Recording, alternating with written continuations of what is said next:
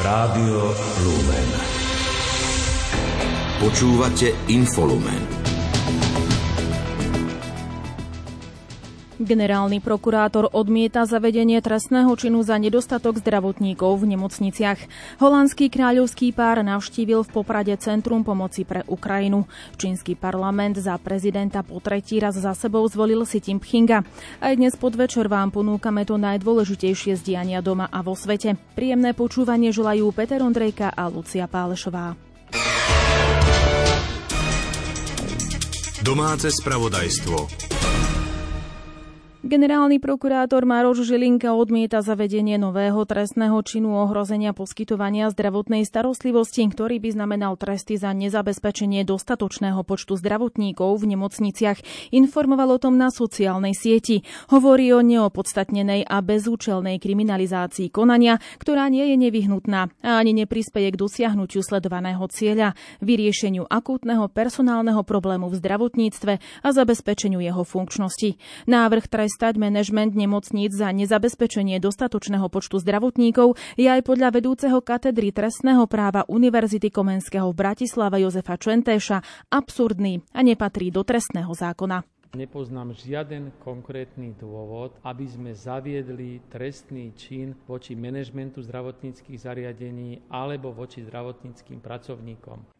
V iných štátoch podľa jeho slov takáto právna úprava nie je. Poukázal tiež na to, že slovenský právny poriadok má dostatočný počet trestných činov, ktoré sa vzťahujú aj na manažment právnických spoločností, a teda aj nemocníc.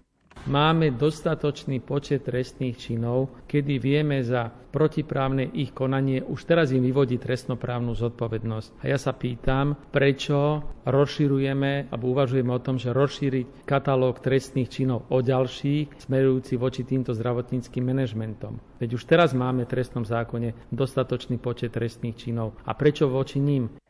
Problém s nedostatkom zdravotníkov sa má podľa jeho slov riešiť vytvorením lepších podmienok v nemocniciach a nie trestným stíhaním. Trestné právo má byť ultima ratio. To znamená, že ak je problém v tom, že máme málo zdravotníkov, málo lekárov, málo zdravotných sestier, tak to sa musí riešiť prostredníctvom finančného lepšieho zvýhodnenia alebo vytvorenia lepších podmienok v nemocniciach a nie trestného stíhania. To trestné právo má byť na konci a tu sa mi zdá, že trestné právo je na začiatku. Prijatie zákona v predloženom znení by považoval za škodlivé aj dočasne poverený minister spravodlivosti William Karas. Tento návrh e, mi predložiť mi ukladalo uznesenie vlády Slovenskej republiky a to zase reagovalo na memorandum podpísané medzi vládou a odborármi v súvislosti s posledným štrajkom e, lekárov. Mal som veľmi krátku možnosť e, pri príprave memoranda na tento návrh reagovať. Opakovane som upozorňoval, že je nevykonateľný, že s ním v zásade nesúhlasím, že je to prekročenie hraníc, kde by mala zasahovať trestná politika štátu. S týmto návrhom nie som stotožnený, nesúhlasím s ním cinema. Legislatívny návrh kritizovala okrem viacerých politikov aj Slovenská lekárska komora. Podľa šéfa lekárskeho odborového združenia Petra Vysolajského trestnoprávna zodpovednosť za dodržiavanie bezpečnostných personálnych noriem nepovedie k zatváraniu nevinných riaditeľov. Zmena by podľa neho priniesla zvýšenie bezpečnosti pacientov. Reagoval tak na kritiku v súvislosti so zámerom rezortu spravodlivosti zaviesť trestný čin ohrozenia poskytovania zdravotnej starostlivosti. V závislosti od závažnosti vážnosti previnenia sa navrhuje trestná sadzba v rozmedzi od 3 do 15 rokov väzenia. Návrh vychádza z memoranda o zlepšení systému zdravotníctva medzi vládou a lekárskym odborovým združením. Povinnosť domácej 5-dňovej izolácie osôb pozitívne testovaných na ochorenie COVID-19 sa od 20. marca zruší. Zrušenie vyhlášky k izolácii osôb s covidom a karanténe úzkých kontaktov avizoval Úrad verejného zdravotníctva po dohode s Ministerstvom zdravotníctva a odborným konzíliom. Informoval o tom hlavný hygienik Jan Mikas. Bližšie informácie poskytla hovorkyňa úradu Dašaračková. Znamená to, že osoby s COVID-19 už od tohto dátumu nebudú mať povinnú 5-dňovú izoláciu. Naďalej budú samozrejme v starostlivosti svojich ošetrujúcich lekárov, ktorí im budú nastavovať liečbu či stanovovať práce neschopnosť. Týmto smerom sa uberá napríklad aj susedné Česko. Ochorenie si v súčasnosti nevyžaduje povinnú izoláciu vzhľadom na aktuálne cirkulujúce varianty a podiel ľudí, ktorí COVID-19 prekonali alebo boli kompletne zaočkovaní alebo oboje. Prakticky sa tak COVID-19 dostáva na úroveň úroveň ostatných akutných respiračných ochorení, pri ktorých sa ľudia chránia sami s ohľadom na vlastné zdravie, ale aj na ochranu zraniteľných skupín. Upozornila však, že vyhláška k prekrytiu horných dýchacích ciest sa na teraz rušiť nebude.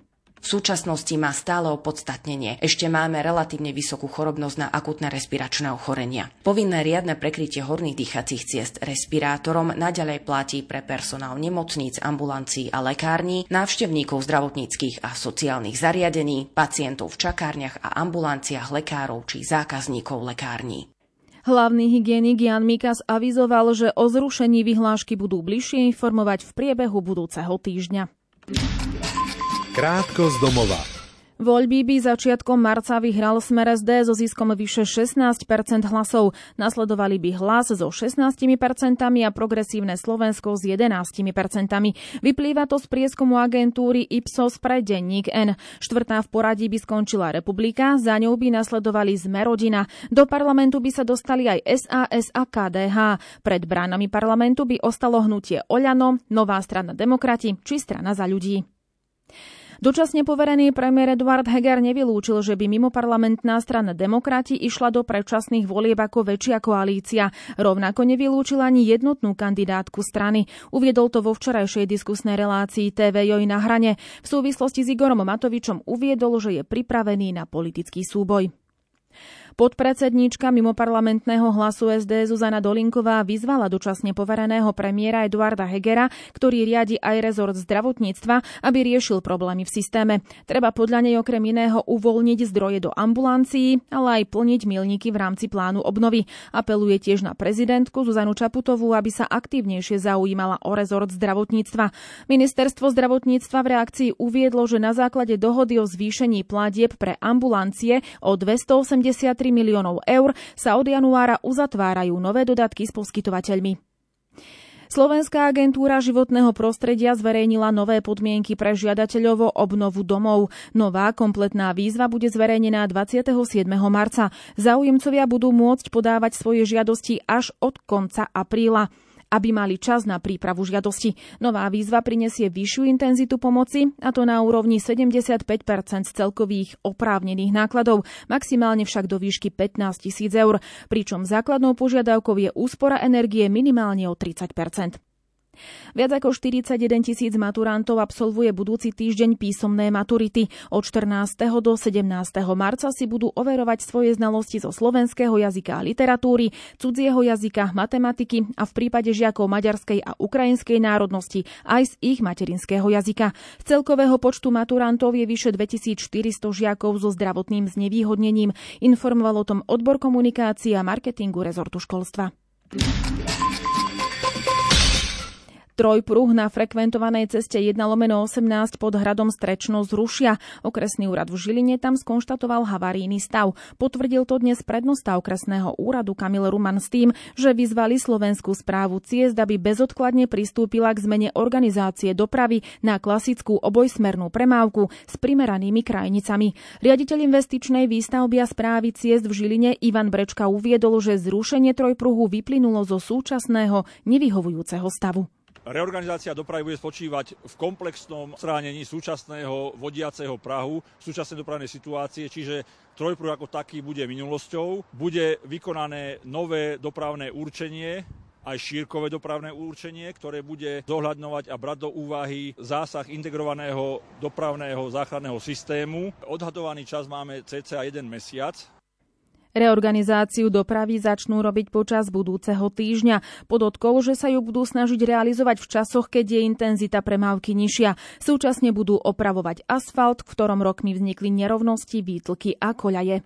Po ukončení tejto fázy nastane fáza druhá, oprava a rekonštrukcia oporného múru a sanácia zdegradovaných častí vozovky a to by malo vzísť z projektu, ktorý nám vlastne zhruba o ten mesiac náš dodávateľ projektant, e, ktorý projektuje daný oporný múr, vlastne predloží. Dopravu v úseku cesty 1 lomeno 18 medzi Martinom a Žilinou vo februári obmedzili v jednom jazdnom pruhu. Dôvodom je degradácia oporného a stabilizačného múru. Podľa cestárov hrozí zo vozovky, prípadne rozpad podložia, ktoré je súčasťou oporného múru. Svach a oporný múr bude potrebné sanovať.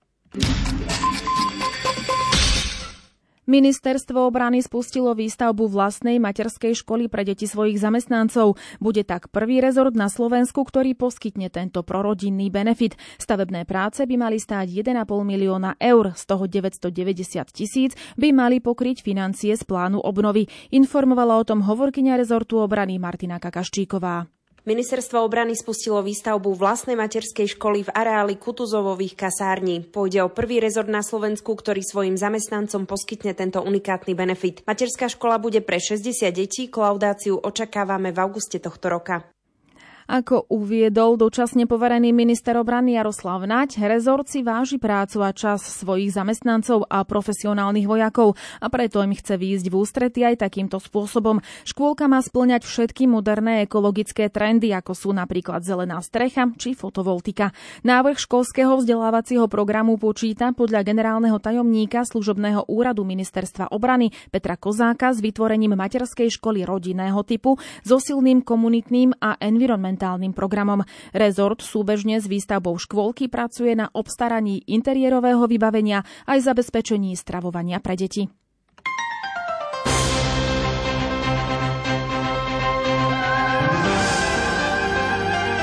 Z Prácu Centra podtatranskej pomoci Ukrajine včera ocenil aj holandský kráľovský pár, ktorý tam zavítal spolu s prezidentkou Zuzanou Čaputovou. Išlo o súčasť ich oficiálnej trojdňovej návštevy na Slovensku. Kráľ William Alexander a kráľovna Maxima sa podľa tamojších pracovníkov živo zaujímali o činnosť centra, ktoré založili dobrovoľníci pred rokom. Odvtedy poskytlo pomoc tisíckam Ukrajincom utekajúcim pred vojnou. Viac v reportáži Márie Frisovej. Holandský kráľovský pár spolu s prezidentkou Zuzanou Čaputovou prišli do Centra pomoci pre Ukrajinu vo štvrtok do poludnia, hovorí zakladateľka centra Miriam Kuzárová. My sme tu boli veľmi poctení. Keď tu prišli, bolo vidieť, že ich to naozaj zaujíma. Dávali naozaj detailné otázky, chceli vedieť všetko, ako to vzniklo, prečo, ako to funguje. Pani kráľovnú veľmi zaujímalo, ako pomáhame aj po psychologickej stránke. Najkrajšie a veľmi spontánne bolo stretnutie s deťmi v tzv. hračkárnici. Opis opisuje diecézny riaditeľ Spišskej katolíckej charity Pavol Vilček. Už od pondelka sa chystali, čiže maľovali, vystrihovali, všetko možno si chystali, čo darujú kráľovnej. Kráľovna bola taká úžasná, že od každého si ten darček zobrala, s mnohými sa odfotila, mnohým podala ruku, hoj, teda osobne im poďakovala. Doplňa opäť zriadovateľka Centra pomoci Miriam Kuzárová. Tam naozaj nemal ani kráľovský pár problém si proste čupnúť k deťom, rozprávať sa, fotili si s nimi fotky, všetky deti chodili potom ukazovali selfie s kráľovnou, s prezidentkou. Takže to bolo naozaj veľmi veľmi srdečné. Hlavne kráľovna tu ťahala taký príjm. Bolo vidno, že to je jej srdcová záležitosť a že je tu preto, že ju to zaujíma, pretože to chce vidieť, chce to počuť a chce stretnúť tých ľudí. O stretnutí hovorí jedna z ukrajinských mamičiek Julia, ktorá prišla pred rokom z Charkova so 7-ročnou dcérou. Aj ona našla pomoc v centre v Poprade. To було вельми емоційно, дуже приємно, то дуже пекно. Моя цера уробила таку пекну вікрес і дарувала королеві. Splnomocnenkyňa vlády pre ochranu slobody vierovýznania alebo presvedčenia Anna Záborská sa zúčastnila druhého výročného zasadnutia Medzinárodnej aliancie pre slobodu vierovýznania, ktoré zhodnotilo jej fungovanie. Zúčastnení ocenili zlepšenie dialógu v rámci aliancie aj s partnermi. Predsednička aliancie Fiona Bruce uviedla ako príklad hodný nasledovania prvé regionálne stretnutie členov aliancie, ktoré sa konalo v októbri minulého roka v Bratislave. O mesiac sa na návrh Slovenska Slovenska uskutoční prvá návšteva členov aliancie v teréne v Libanone, počas ktorej sa stretnú s ústavnými činiteľmi aj predstaviteľmi náboženských spoločenstiev. Osobitná spravodajkyňa OSN pre slobodu vierovýznania Nazila Ganea predstavila svoju prvú správu pre Radu OSN pre ľudské práva. Zdôraznila, že náboženská sloboda nemôže byť podriadená agende bezpečnosti. Pripomenula, že Medzinárodný pakt o občianských a politických právach garantuje práva rodičovi zabezpečiť náboženskú a správnu výchovu svojich detí v súlade s ich vlastným presvedčením. Arcibiskup Stanislav Gondecký, predseda Poľskej biskupskej konferencie, vyzval všetkých ľudí dobrej vôle, aby neničili spoločné dobro, ku ktorému nepochybne patrí dedičstvo Jána Pavla II. Poliaci by nemali zabúdať na požehnanie, ktoré dostali prostredníctvom tohto pápeža. Reagoval tak na publikácie týkajúce sa krakovského metropolitu kardinála Karola Vojtilu, podľa ktorých mal pápež ešte ako arcibiskup v Krakove kryť sexuálne zneužívanie detí katolíckými kňazmi v Poľsku. Predseda poľských biskupov počiarkol, že svätý Jan Pavol II je jeden z najvýznamnejších pápežov a najväčších Poliakov. Dodal, že obrana svetosti a veľkosti Jana Pavla II. neznamená, že nerobil chyby. Tento týždeň privítala europoslankyňa Miriam Lexman na pôde Európskeho parlamentu Armana Jegojana e, spolu predsedu výboru pre partnerstvo medzi Európskou úniou a Arménskom a predsedu výboru pre európsku integráciu Národného zhromaždenia Arménska.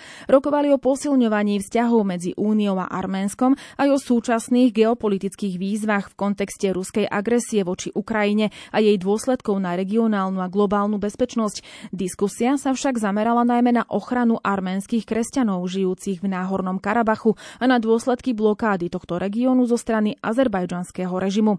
Stretnutie komentovala europoslankyňa Miriam Lexman.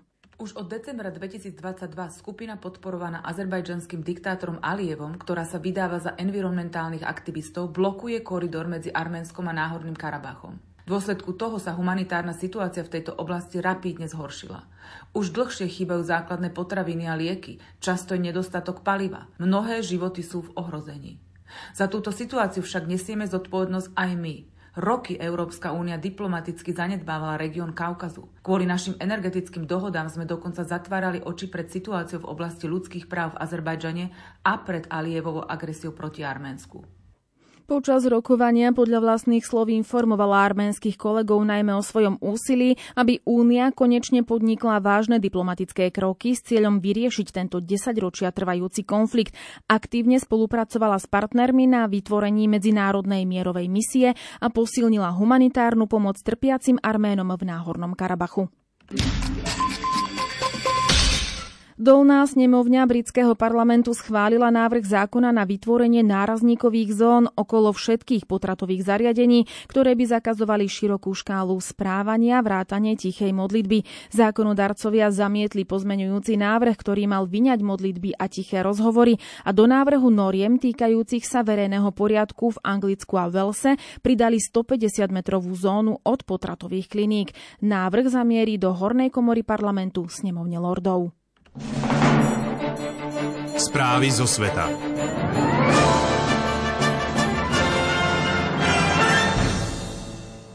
Čínsky parlament za prezidenta po tretí raz za sebou zvolil si Tim Pchinga. Žiaden z poslancov nehlasoval proti.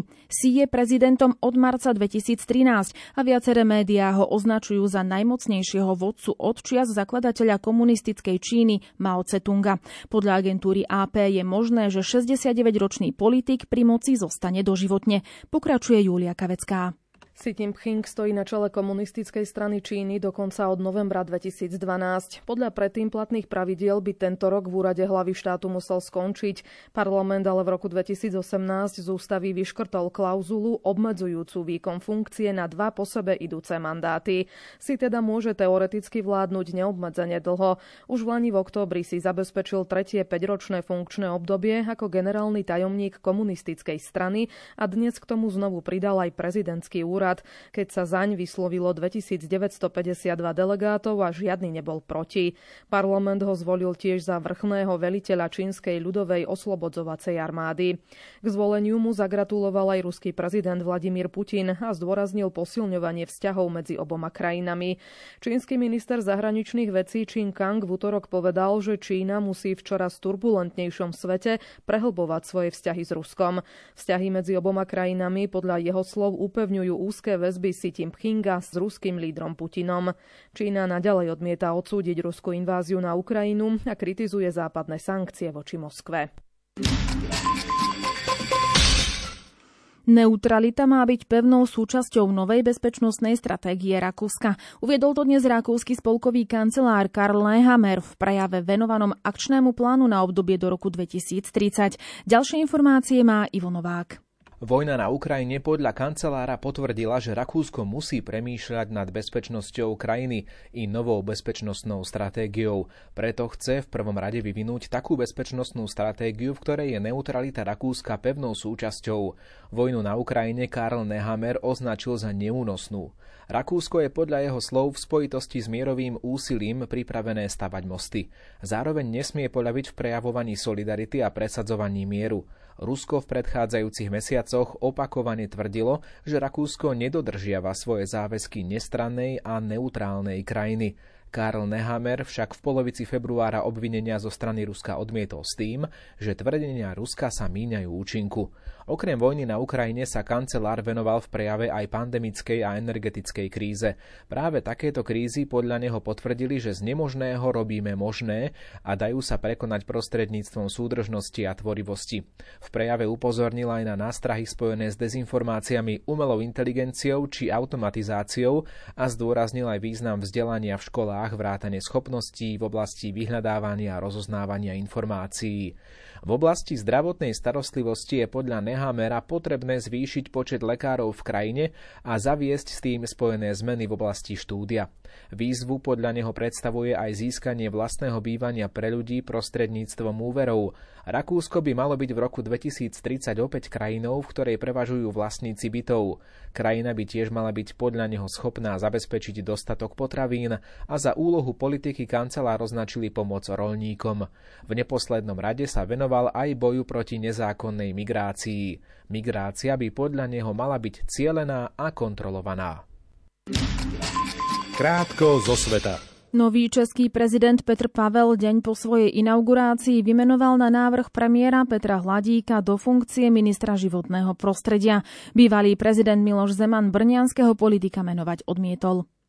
Gruzínsky parlament dnes odhlasoval stiahnutie kontroverzného návrhu zákona o zahraničných agentoch, ktorý vyvolal v krajine hromadné protesty. Za stiahnutie návrhu zákona hlasovalo v druhom čítaní 35 poslancov, proti hlasoval iba jeden. Irán dnes oznámil, že dosiahol so Saudskou Arábiou dohodu o obnovení diplomatických vzťahov a opätovnom otvorení veľvyslanectiev v oboch krajinách. O dohode informovala iránska štátna televízia s tým, že bola dosiahnutá počas stretnutia v Číne. Čínske štátne médiá však podľa agentúry AP o žiadnej takejto dohode neinformovali.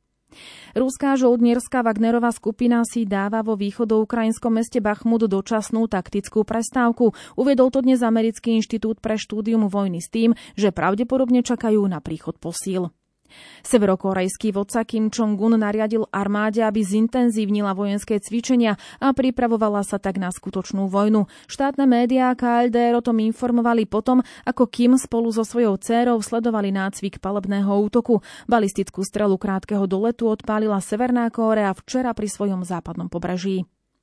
Podozrivý páchateľ včerajšej streľby v nemeckom meste Hamburg bol bývalým členom náboženskej spoločnosti Jehovovi svetkovia. Dnes to uviedli miestni predstavitelia. Streľba, ktorá sa odohrala včera večer v hamburskej štvrti Gross Borstel v modlitební Jehovových svetkov, si vyžiadala 8 obetí vrátane podozrivého strelca. Zranených je 8 ľudí, z toho 4 sú vo vážnom stave. Prezidentka Zuzana Čaputová zaslala nemeckému prezidentovi Frankovi Walterovi Steinmeierovi sústrasný telegram.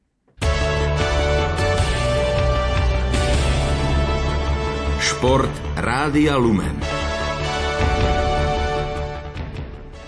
Futbalisti Slovana Bratislava vstúpili sľubne do vyraďovacej fázy v Európskej konferenčnej lige. V prvom osemfinálovom zápase remizovali včera na ihrisku FC Bazilei 2-2. Zápas hodnotí tréner Slovana Vladimír Weiss. Tak výsledok dobrý, samozrejme, je to polčas, no, začíname od nuly doma, ale vzhľadom na to, že sme zle začali, tak z toho pohľadu dobrý výsledok. Tak sme mohli ku koncu aj vyhrať, mohli sme v poslednej minúte prehrať, čiže dobrý výsledok s odvážnym druhým polčasom. Prvý polčas nedobrý, ale už musíme byť silnejšie na lopte, že v začiatku zápasu oni veľa behali, my sme strácali ľahké lopty, dostali sme lacné góly, áno, my dostajeme gól z ničoho.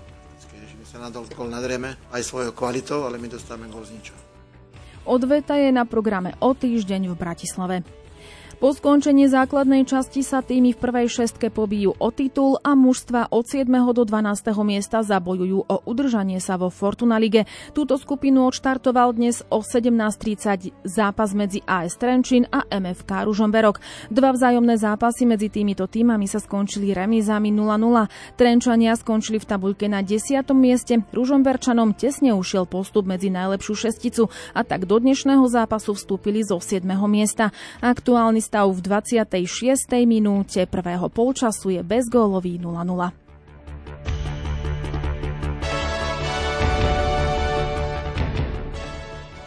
Hokejisti Nitry zvíťazili v predkole play-off Extraligy v Poprade 2-1 a vyhrávajú 2-0 na zápasy. Výťazný gól strelil Jozef Baláš. Trenčín vyhral v Michalovciach 6-4 a vyrovnal stav série na 1-1. Slovenský hokejista Tomáš Tatar prispel dnes v noci v NHL k víťazstvu New Jersey na ľade Washingtonu 3-2 po predlžení a nájazdovom rozstrele. Zo Slovákov bol v akcii aj Erik Černák, jeho Tampa Bay nestačila na Vegas 3-4 po predlžení. Edmonton vyhral v Bosne 3-2 a ukončil Bruins 10 zápasovú sériu. Dallas vyhral v Buffale 10-4. Prvý gol v drese New Yorku Rangers strelil Patrick Kane. Rangers napokon vyhrali v Montreale 4-3 po nájazdoch. Slovenský brankár Jaroslav Halák bol na striedačke. New York Islanders vyhrali nad Pittsburghom tiež 4-3. Strelecký účet v novom pôsobisku si otvoril aj český krídelník Jakub Vrána a víťazným golom pomohol St. Louis k triumfu nad San Jose 4-2. Darí sa aj hokejistom Los Angeles, ktorí zdolali obhajcu Stanleyho Cupu Colorado 5-2. Arizona zdolala Nashville 4-1 a Ottawa vyhrala v Sietli 5-4.